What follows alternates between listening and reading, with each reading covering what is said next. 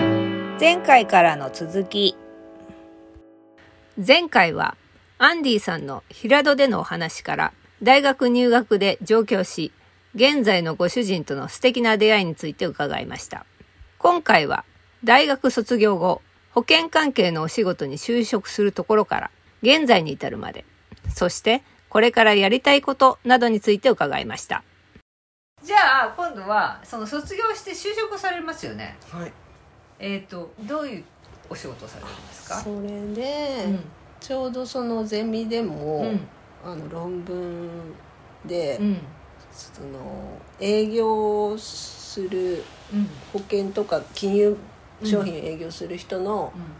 うん説明義務みたいなのをやったんですよのあ論文を、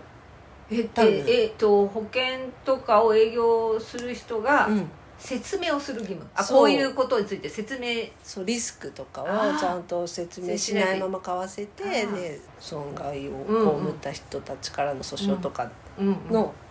確か案件を読んでうんでうんであちゃんとそういうの営業とかする時もうんちゃんと説明して買わせないといけないんだなとか勉強するうちにうんうんもともと自分が、うんあのこっちに出てき東京に出てきて、うん今ちょっと喋ってても思うと思うんですけど、うんあんまりこう説明したりするのが上手じゃないんですようん私が。うんうんだから、うんそういうのをなりわいにすれば、うんうんもうちょっとこう生きやすくなるんじゃないかなって思ったんですよ自分自自身分が。が苦手だかそうそうそらうそれを仕事にしてしまえばはい、それを習得できるのではなかろうかとはい、思ったんだ思ったんですよ。うんそんでで、まあ、勉強したことも活かせるしと思って、そういう保険のうんうん営業をやってみようと思ったんですよ。すごいね バカでしょ いやいやていうかそれをやろういや私自分がそれを全くやろうっていう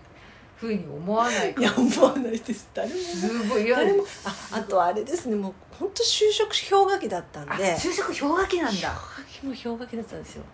だからそそううかいうもう内勤うんというか、事務職みたいなのはほとんどもない、うなくて、やっぱ営業で突っ込んでいくうんか、うんうんなんか本当に名の知れない会社とかにもう行ってブラックなとこ行くかみたいな、うんそれこそあとは公務員になるかとかうんうんそういう時代だったんでうんうんうんあ、ね、ちゃんと勉強してればよかったんですけど、うんそんなに勉強してないと、うんそういうことになる んでであとは、まあ、母親が勤めてあたそうか会社だったっていうのもあってちょっとこう知り合いもいたりとうかんして、うんで受けてみたんですよ保険お母さんはもうその時もずっと保険の仕事していたうんすごいねお母さんそうですよ中そうあでも高校卒業してからずっとえお母さんすごくないそうですよねあ多分昔でいう昔だから余計すごいですよね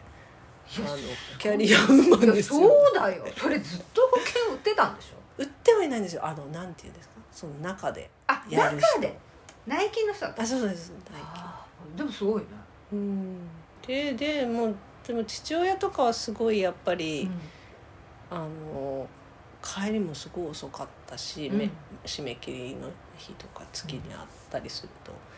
だから締め切りとかある締め切りとかあるんですよその形状というか契約の締あーこの日までに契約のねあめやらないと売り上げにならないみはいはたいいなのあるじゃないですか。とかがあんまり父親的には好ましくなかったのでー、うん私が保険会社に行くなんか言ったら「う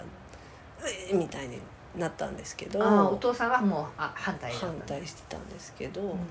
まあでもなんかそこの会社入って別にずっと営業するわけじゃなくて。うんでなんか3年間は絶対営業なんですけうど、んその後はいろんな部門に行けたりとかもするし、うんまあ今もそうやってやってる人もいるから、うんもうちょっと頑張ればう、んまあ、なんとか行ったんでしょうけど、うん2年ぐらいうんその営業の部門にいたんですよ。うんうん2年ぐらい営業じゃ2年ぐらい営業やってたってことだよね、すごいえ営業ってなどういうふうにするんですか保険のまずその就職しました、はい、でそれであのえ営業希望で入ったってことそうですね営業部隊に入ったすんごいわ勇気あるわでちょっとバカですよもういやいや勇気あるすごい尊敬する私それでいやいや本当にすごいねいや本当でで営すよ業営業希望してその入りました、はいでそれででもよく入ったねそれね面接でそうすよね面接5回ぐらいありましたよ5回もあるんだそうですすよねごい就職票がえ他にも受けたんですかほいろいろ他にも受けました受けました、うんあそれこそ学習塾とかも受けたしへーなんか小売りスーパーとかうんうんうんもう百貨店とかも受けたし、なんかいろいろ受けましたね確そかれ受けてそのそれも入ったわけ受か受かったのいやー何個か面接まで行きましたけど、うんやっぱやる気がないですよねあーこんなところに何しに来たんだろあうみあたないるなほど、そうテンション上がらなくて、うん、でもなんか保険会社は多分資格も取れるしとかなんか後から潰しきそうだなみたいなのがちょっとあったんですよあねー資格とかもあるんだそうなんですよでそのへー入ったところはうん FP が取れたんで、何 FP FP ファイアナファイナンシャルプランナーのやつ そうそうそうそうはいはいそれを1年目で絶対取らなきあ取らゃないいとけいなけないいんっだていうところだったんであなんか自分を追い込めるなと思ったんですよすごいもそうれなんかやっぱりあすごいねやっぱり自分に厳しい人ですよバカねですそうなんです自分にすごい結構厳しいタイプなんだなんてアホなんでしょういや今いや考いやえられる今考えすごいねそうなんですよそれでう、んまあ取れたし、うんまあ、営業はそのそれぞれうん一人一人あの企業を与えられるんですよあ担当企業はいここの企業に営業に行くっていうの行きなさいとをいうのをああえそれさその企業の会社に行って、うん飛び込みで回っていくってことそうですねや休み時間昼休みはいあのいやよく来るやつだい よやく来ましたよ私嫌ですよねあいれや嫌っていうかね大変だなと私思ってました私本当にみんあの本当にねあの会差し借りいろんな人来るんですよ、あそうなんですね、うん、いろんな保険の方いらっしゃってで毎回ね大変ですねって私言ってました優しいいや大変ですねって言ってそ れでその、まあ、名刺あげるぐらいしかできませんけど私でも絶対入らない主義なんでって言っていいと思いますはっきりしてらした方が そうなんですよねそうですよあ回ってたんだ回っえてそれででもそれに回って、うんでも大概その回ってもさ受付があるじゃないですかうん回ってうんあれですファミリーカードっていうあの、はもう今でぜ絶対誰も書いてくれないんですよね、うん住所生年月日、うあと家族構成それを年収とかを書かせるんん、ですそれを書かせるんですよねあれねわかりますよそうしていただいてえちょっと待ってそこのさ、はい部とかに、ま、あ入るのそうなんすです入ってくる、はいもう入っていけたんだその時入れたんですよあ今は、今入れないよね絶対無理です無理無あ理そあそうかまだ入れたねまだ入れましたガツガツ入れましたえ今から何年前ぐらい2020年前ですね20年、前か、まあ、まだギリギリそうだねちょうどうん20そっなりまかしたねあじゃあその担当の会社の社屋に行って、うんえっ、とそこをこう回っていくんだはいでそれが回れたんだ回りました入ってもう入ってよかったどこでもよかったんです入って入ってよかったんだはいすごいですすよごくないそれまあでも会社自体がもう契約してるってことねそうですそうそうそれもあるんですそれもあるよねなんか株主とか持ってたのかもしれあなあいそうですすよねでそれでなその中で営業していいよってことになってたんだでそれでいろんな部をこう昼休み回って歩くわけねはいすごいそれでで結構若い女性が多い会社だったあんあでそこの担当した会社がうんうんうんうだんからこうニーズ喚起はできたんですよあの病若くても、うん自分と同じぐらいだかうんうらん病気したりとか、あと年金とか入ってた方がいいとか、あそういうお話がまあまあできたあんでできたんだちょっとお客さんはそういう、こうあ意外と取れたんだでそんなにですけど、うんあのゼロとかではゼロとかではないんだなぼちぼちあの少しずつっていう感じでえしそたノルマとかあるんですかあるんですよえ大体どんなノルマなんですえっかと多分私が勤めてた部門はそんなに高くなくて、うんうんトータルでうん保全活動、うん何契約保全活動って何契約してくれてる人を守るっていうのうんうんも仕事の一部だったんでそれもポイントだったんでうんそれプラスその新契約で1年間でうんうん保証額なうんんなんか死亡保証ってあるじゃあなああああいですかああの保証額お金かはいちょっと忘れましたあまあでも でもまあだからそれが決まって取れないるほどんでだはないはい、それが決まっててそのある程度こんだけのその保証額を、うんっていうその最低レベルがあったんだ、うだんはいからそれがまあノルマだったノんルだマでしたででそれノルマがあってそのノルマを達成できないとどうなの、できないとう、ん、またま多分同じノルマをさせられるんだと思います確かあーあだんだんノルマが上がっていくの上がっていくんですうわただ上がっていくだけですよえあ大変とこれも上が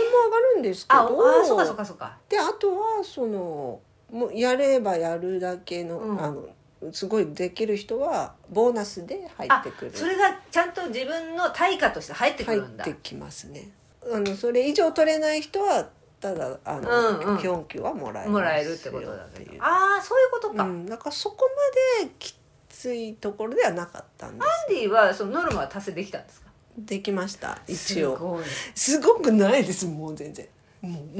いやいやいや 本当にもう全然下の下の方でしたえでもそのさ保険会社行ってその仕事の時間っていうのは何時から何時なんですかえっと、決められてるのはうん9時から5時45分とかそんぐらいのもんですけど、うんでもほとんどみんないないんですよね営業でそうだよね出てるからねで実際のその活動の集中するとか昼休み時間帯なわけだよはいはいはねいそうですそこで情報収集してう、んうんでその人この人いけるかもっていう人にアポイントを取って、うんえそれアポイントで電話で取るの電話でとかとかあとそのそそのの時にその場でね、うん、取ってで戻ってか、まあ、外でうかん資料作って、うんそして見せて、うんどうですかねって言って。うんうんうんそれでまあ、契行け約れをば行結ぶけんだば行くしで、まあ、そういう人大体他も見てますとか言って他社とこ比較う比較したりとかしてで結構ほっとかれるんですよ あまあ、あわかりましたみたい なえそのさ資料っていうのは、うんえっとその時代パソコンで作るのその時代ねなんかそうだよねこういう端末携帯端末を持って歩くんですけど、うんすっごい重たいやつそうだよねそうですそれを持ってみ見せてで会社に戻ってからまたドッキングみたいなのしてあ資料あそれあそれじゃのデータを本体をこうあ本当あどあ本体をそういうのがあったんだドッキングさせてドッキングって言うんだそれをそれでこう社内のシステムといあ一回端末をね同同期取ってでそれでそっからあの印刷するとかもできちゃう、うじゃあもうそのシステムがちゃんとあるわけねうんうんうん、懐かしいないよいよそうなんだそうですよへーアポがないとうん何をしてるのっていう感じですえそうだよねずっと社内にいてるえそれさえだからさ意外とさその営業行ってない時間とかさ、うんえまあ例えば今日はもうアポ取れて、うんうんそれでまあそその人との話すればいいだけだうんうんみたいな、そしたら結構他の時間自由だったりとか、うんうでんその時はもうなんかお茶してたりっていうそうですねできる意外と自由なうんでもほら私がこんなにもえ う真面目だからあすごいめっちゃ真面目な人だからだからだから 何何遊このばないの遊人はみたいなばないんだなんか見てるかもしれないな すごいすごい周りの目も気にしてだから全然向いてませんでしたああ結構こう自由全く自由に自由に感じられない人でした感じられないでもう本当に真面目にやってたんだそれ結構きついね大変じゃんこうなんかさ適当にやれる人には向いてんだろうなそ多うす分ごいもうそうひょうひょうとやってる人はやっぱりいい感じでしたよねひょうひょうとやってそれで意外と客の心も掴んじゃったりしてねそうそうそうそうだから続く人はそういう人ですよねああそうじゃなくてもうものすごい真面目にね真面目に勉強もしなきゃ 試験受けなきゃもうもうダそうやってメそうも うねそそれともう自分を追い詰めちゃうねそれでねああそえそれでその営業をどんぐらいやってたんですか、それで2年弱ですねで途中でう2年目ぐらいで、うん、ちょっと婦人科系の病気してあーうんうんこれストレスだな間違いなくって間違いなくうんうん思ってで手術とかもしたんで、うんうんこれ続けたらきっと良くないと思ってやめたんです、あーなるほどねまあ資格も取ったしまあなんかうんうんジムでうん同じようなのできればいいかなみたいなでまあ一回やめるんだやめましたやめるっていうかそれ2年とかで24ぐぐらいってことだよね、そうですねははえそれでやめてそれでどうするんですかやめて、うんうんちょっとあのそんなに自分を追い詰めるような仕事はやめようとうんうんうん思ってで見つけたのが、まあちょっとちょその時その保険会社で、うんあの証券が外務員の資格も取ったんですよ証券外務員 ってなん何か何です株かが売れるるあ株を売ることができ株を売るることができる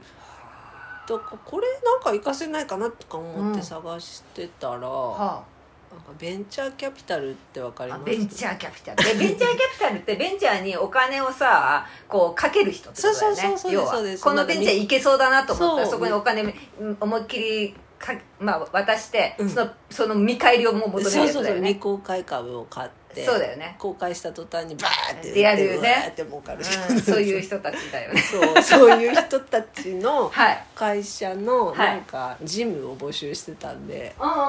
そこで軽く仕ベン事チャーキャピタルではい、を見つけてそこのお仕事をうん始められるわけですか、はい、そう下っ端の下っ端の仕事ですけど投資してる会社のんバランスシートをうんこう端末に打ち込むとうんうんか、うん株主総会の招待状いっぱい来るのを委任状かそういうのをこう手配したり、はいはいそういう末端の仕事をしてましたなんか何で見つけたんですかその仕事はそれは何だったっけなんか派遣登録したかななんかそういったと思いますうんんまだ氷河期だったんでそうですねあそっかうん、派遣がようやくこう世に仕入れ渡ってだいぶ安定したかなうんみたいな年とかだったかな、なるほどね、うんそこじゃあそれは、えー、と派遣会社に登録して、うんその仕事を、辞めてどれぐらいで始めるんですかやめて2ヶ月ぐらいあ結構すだぐったと思いますねすぐ始めるんですね、うんなんかそのお給料も全然こっちの方がいいじゃんと思ってそのベンチャーキャピタルの方が、はいあそうだったそのんだ派遣の方が全然良くてボーナスとかはないですけどないけどまあ時給が結そ構う良そかったんうそうですそうねそうああそうなんだそれでうんだいぶそれからこう気持ちが安定し始めて、うん手口そうこうしてるうちに父親は倒れちゃったんであらすうよ、んうん自分は一人身うんだけど、そんなに長くないかもしれないと思って、手放して困るものは今何も持ってないからと思って帰ったんですよ、うんうん全部もう取り払ってあ長崎に長崎にちそれはえっとどれぐらいでですかそのベンチャーキャピタルにどれぐらいだったキャタルに半年とかかなああそうですかううんーんで帰ってうんしたらやっぱちょっと父親半身不随になっちゃってああ喋るのままあそうなんだ右半身だったんで、脳梗塞かなんかですかそうそうそうですね、うんそれで気が済むまでっていうか自分が納得するまでなんか一緒にいたいなと思って、それからそれも半年ぐらいいたんですね、うん家うに。ーんあ家にねうん、ああでもだいぶ安定してきて、うん母親も、まあ、なんかやれそうだし、うんで姉も近くにいるし、うん大丈夫かなって思ってうんまた戻ってきたんですよ仕あー事見つけてし仕事見つけてはい仕事向こう見つけでたそう向こうでネットで探したんですよねその時、えーえそれ何の仕事を見つけたの損保のお仕事そんやっぱ保険系 なんですそうねですね損保のお仕や事れをる見こつとけたもんとだはいそれ損保険でえ何のお仕事それは医療保険のうんうんなんか事務の仕事でしたねそれを見つけつてけてで一応面接あるからって言って面接に来てうん付き合ってうん彼遠距離恋愛遠距離でししてていた彼カレンの家から面接とか行って、うんうんうんで受かったんでうん戻ってきました、ああそうなんですねで戻ってきてそっから今度はどうされるんですかその戻ってきて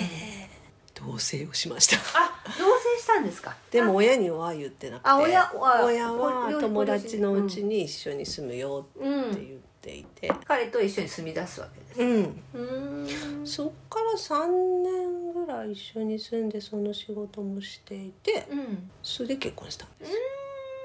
ほどその損保のお仕事自体はどんな感じだったんですかえー、とコールセンターもしながら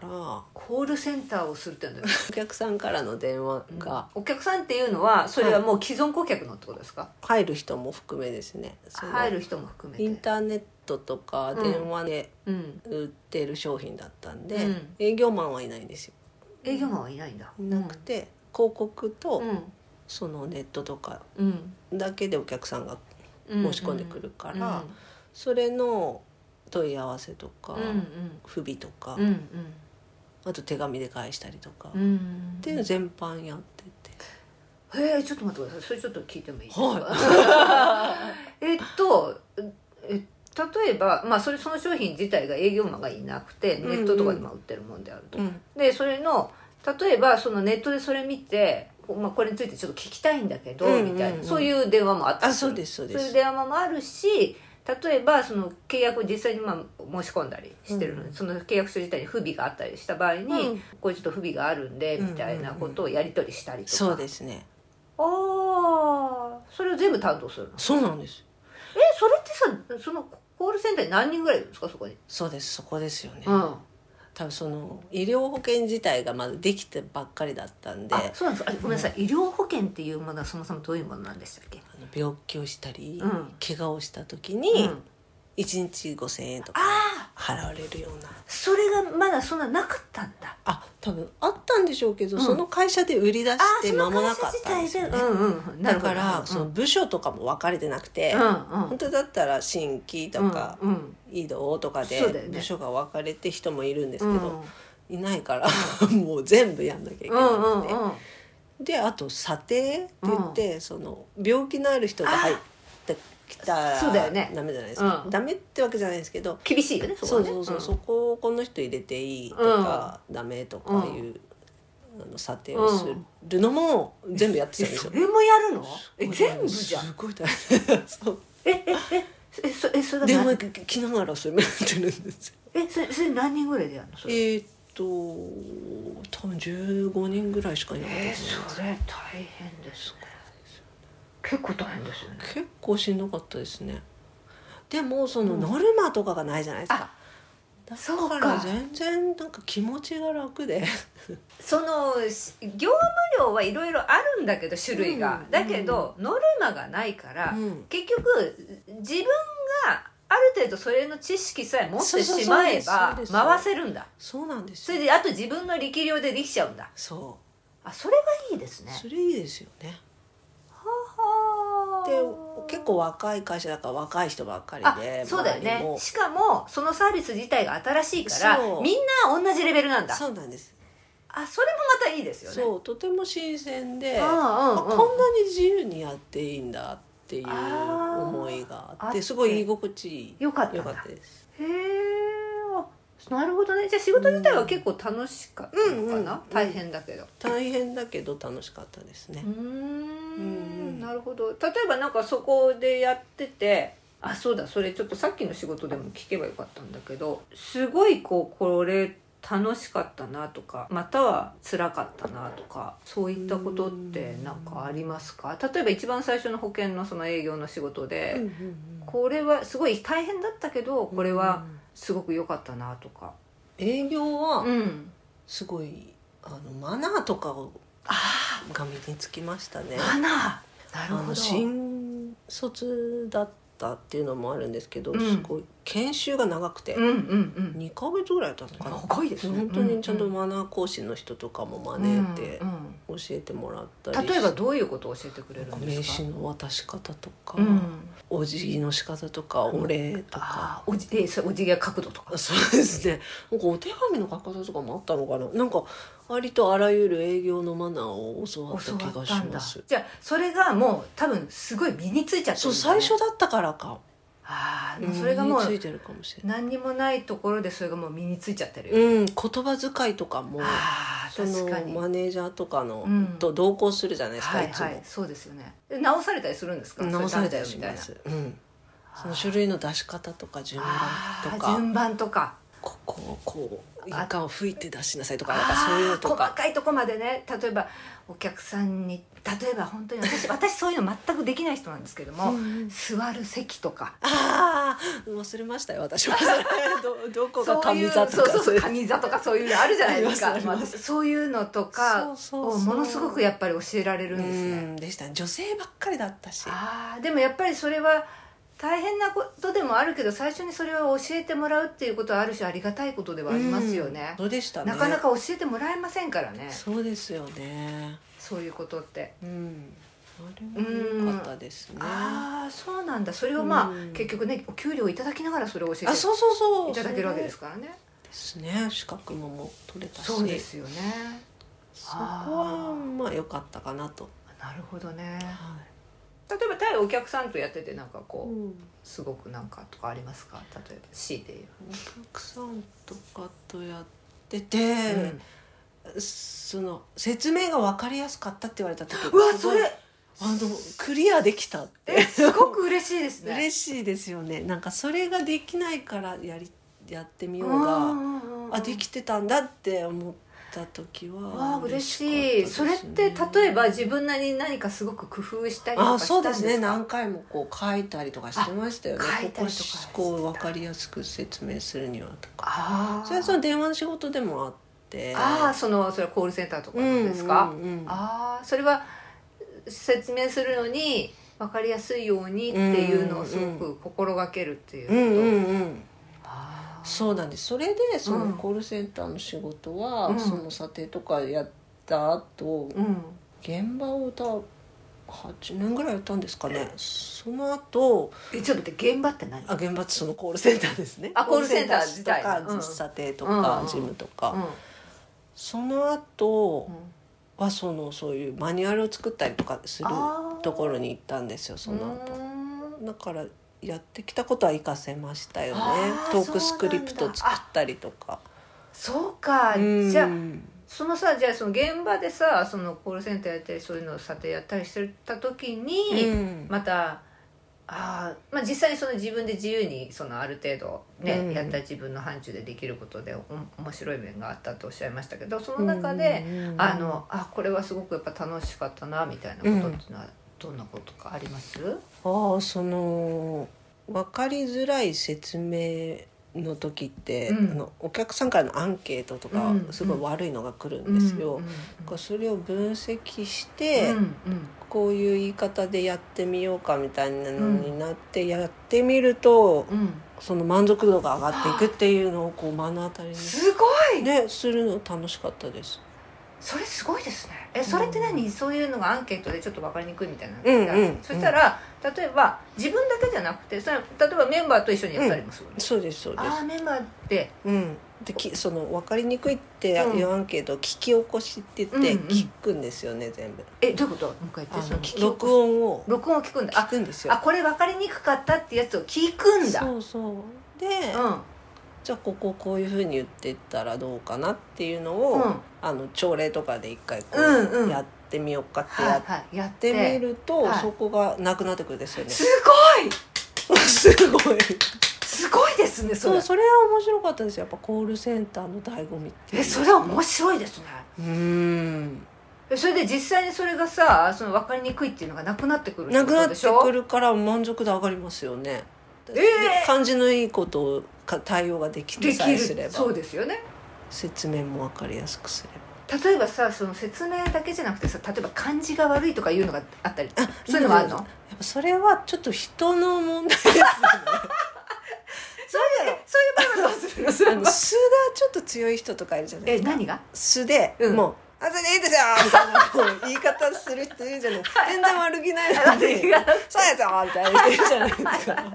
ああいうのはちょっとちょっと柔らかめで言ってみようかって言ってもやっぱり難しいんですよねその人その人自体え、うんそういう場合どうするのその場合はちょっとジムの方をあ柔らかめであちょっとその得人意分あ野を得意分野で探してもらってあーそうですねうそうんですね適性ってものがありはまいすねそうですねうんうんうん適性うんだからでも大体分かってますね上手な人はあの電話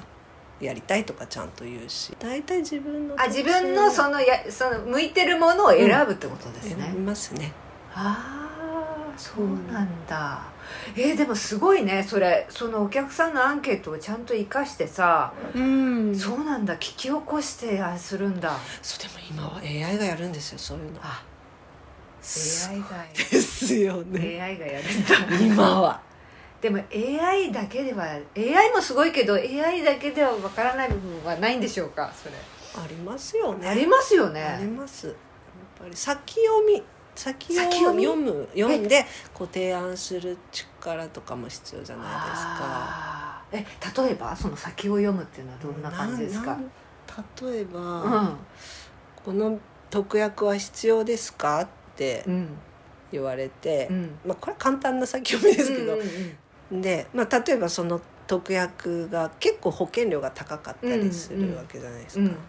でもその特約が必要ななんか必要性をすごい語る、うんうんうんこっちが語ったら、うん絶対次いくらってくるような、んうんうんそうだねそのいくらが来る前に、うんちょっとこうお得なことを先にあもっともっとこう持っとくってあいう持っておくっていうね持っておくっていうのとかああなるほどそうねするとこうなんか「なんで?」とかお客さんがうん聞く隙がないじゃないですか、うんもううんうんうん大体こう理解した上で、うんもうあとは「いいえ」か「はい」かしかないとか、うんうんうんうんうんうんそういうなるほどねのとか結構ねいろいろ商品が多岐にわたればわたるほど多分いっぱいあると思うんへですけどえね。なるほどねいやもうなんか、うん、私はちょっとしたちょっとの分野しかわからないですけど。あ多分そう考えると面白いかもしれないですコールセンーター。へええそれでなんかあれですかまあその実際にそれそのお客さんの満足度が上がってるっていうこと自体がもう喜ばれてるってことだと思うんですけれども、やっぱりそのそういう直接お客さんから「ありがとう」って言われたりとかあるんですかああまあアンケートで書いてくれただけですね。ああでもなんかあるんですかそうういうんのなは、んか直筆にすごい丁寧で分かりやすかったですとあーかって書いてくれる人もいます。なるほどね、うんやっぱりその喜びっていうのはそういう部分なんですかねそうですやねっ。ていて、で会社もやっぱりそういう人にうんあのを表彰したりとかする文化がちゃんとあったので表彰とかそういうのがあるんだ、うんあー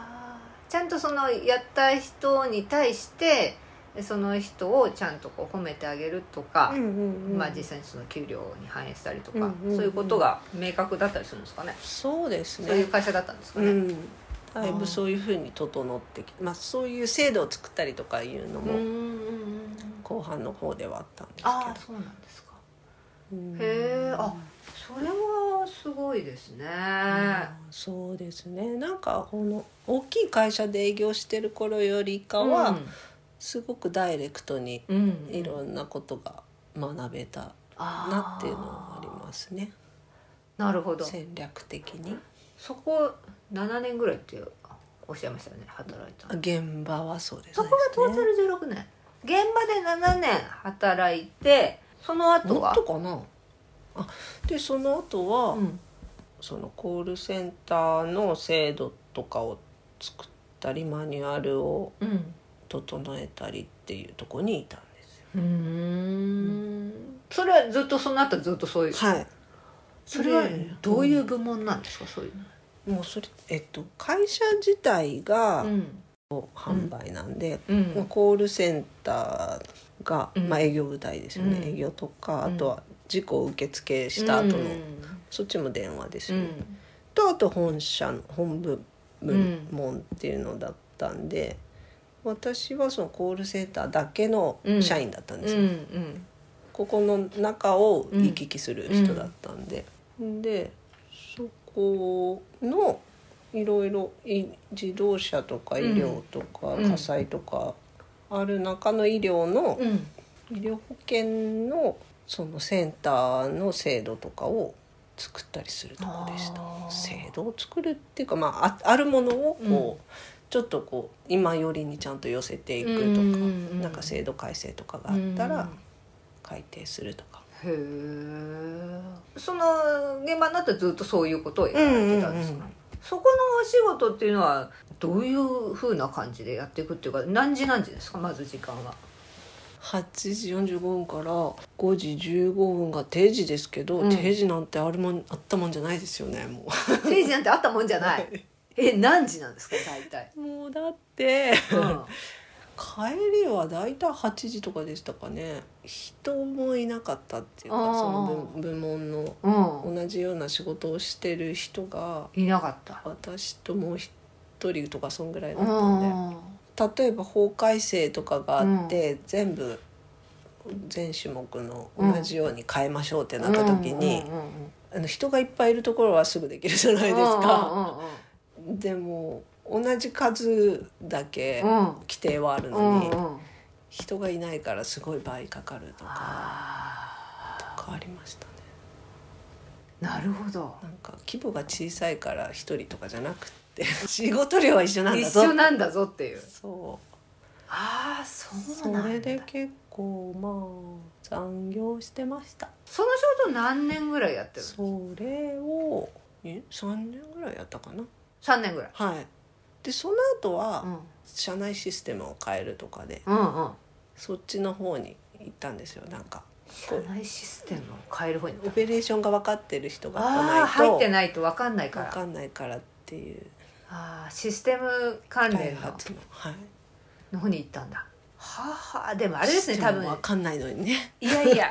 いや仕事できるから回されるんでだ、ね、きない のできないあそうなの知んっだてる人がいないからですただそううん、でも知ってる人が入ってないとシステムって作れないからねそうですねあそうなんだそれをやってましたそのシステム関係のそれはんどんぐらいかかったんですかそこの仕事はそこも2年ぐらいいましたうーでんまだやってるんであまだやって永遠にやるそうですねうんうんうんいつか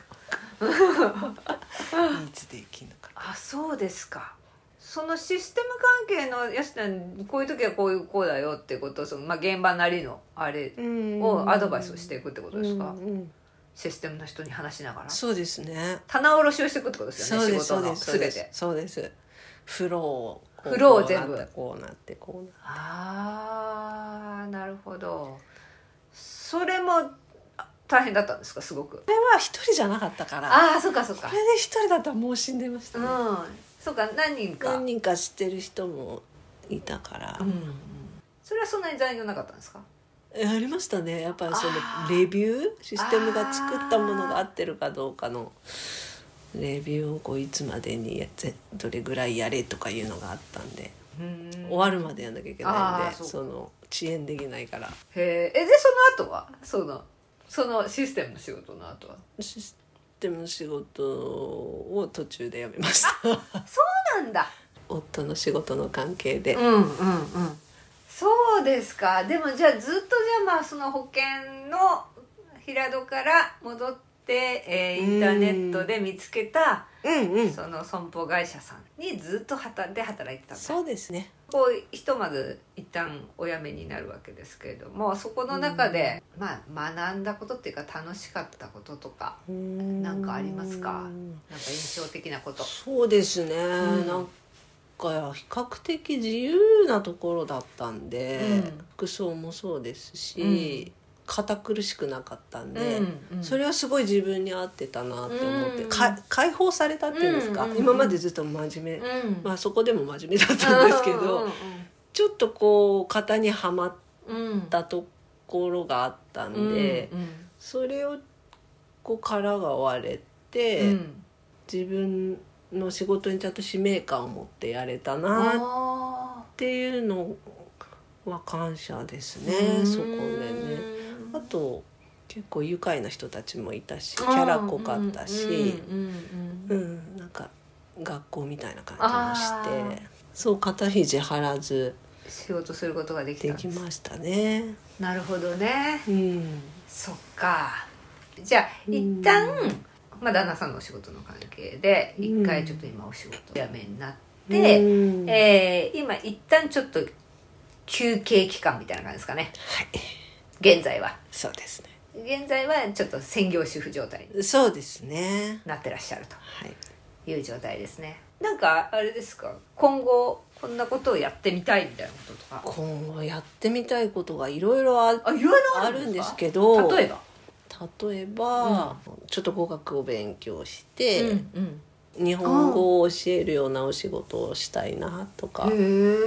え思ったり、なんで日本語を教えるお仕事をしたいってそこはどういう前からそういうふうに思ったりしてたんですかね前からちょこっとずつ思ってたんですけど、んその幼少期からお習字もやってたりしたのとか、あとあの今ちょっと茶道を習ってい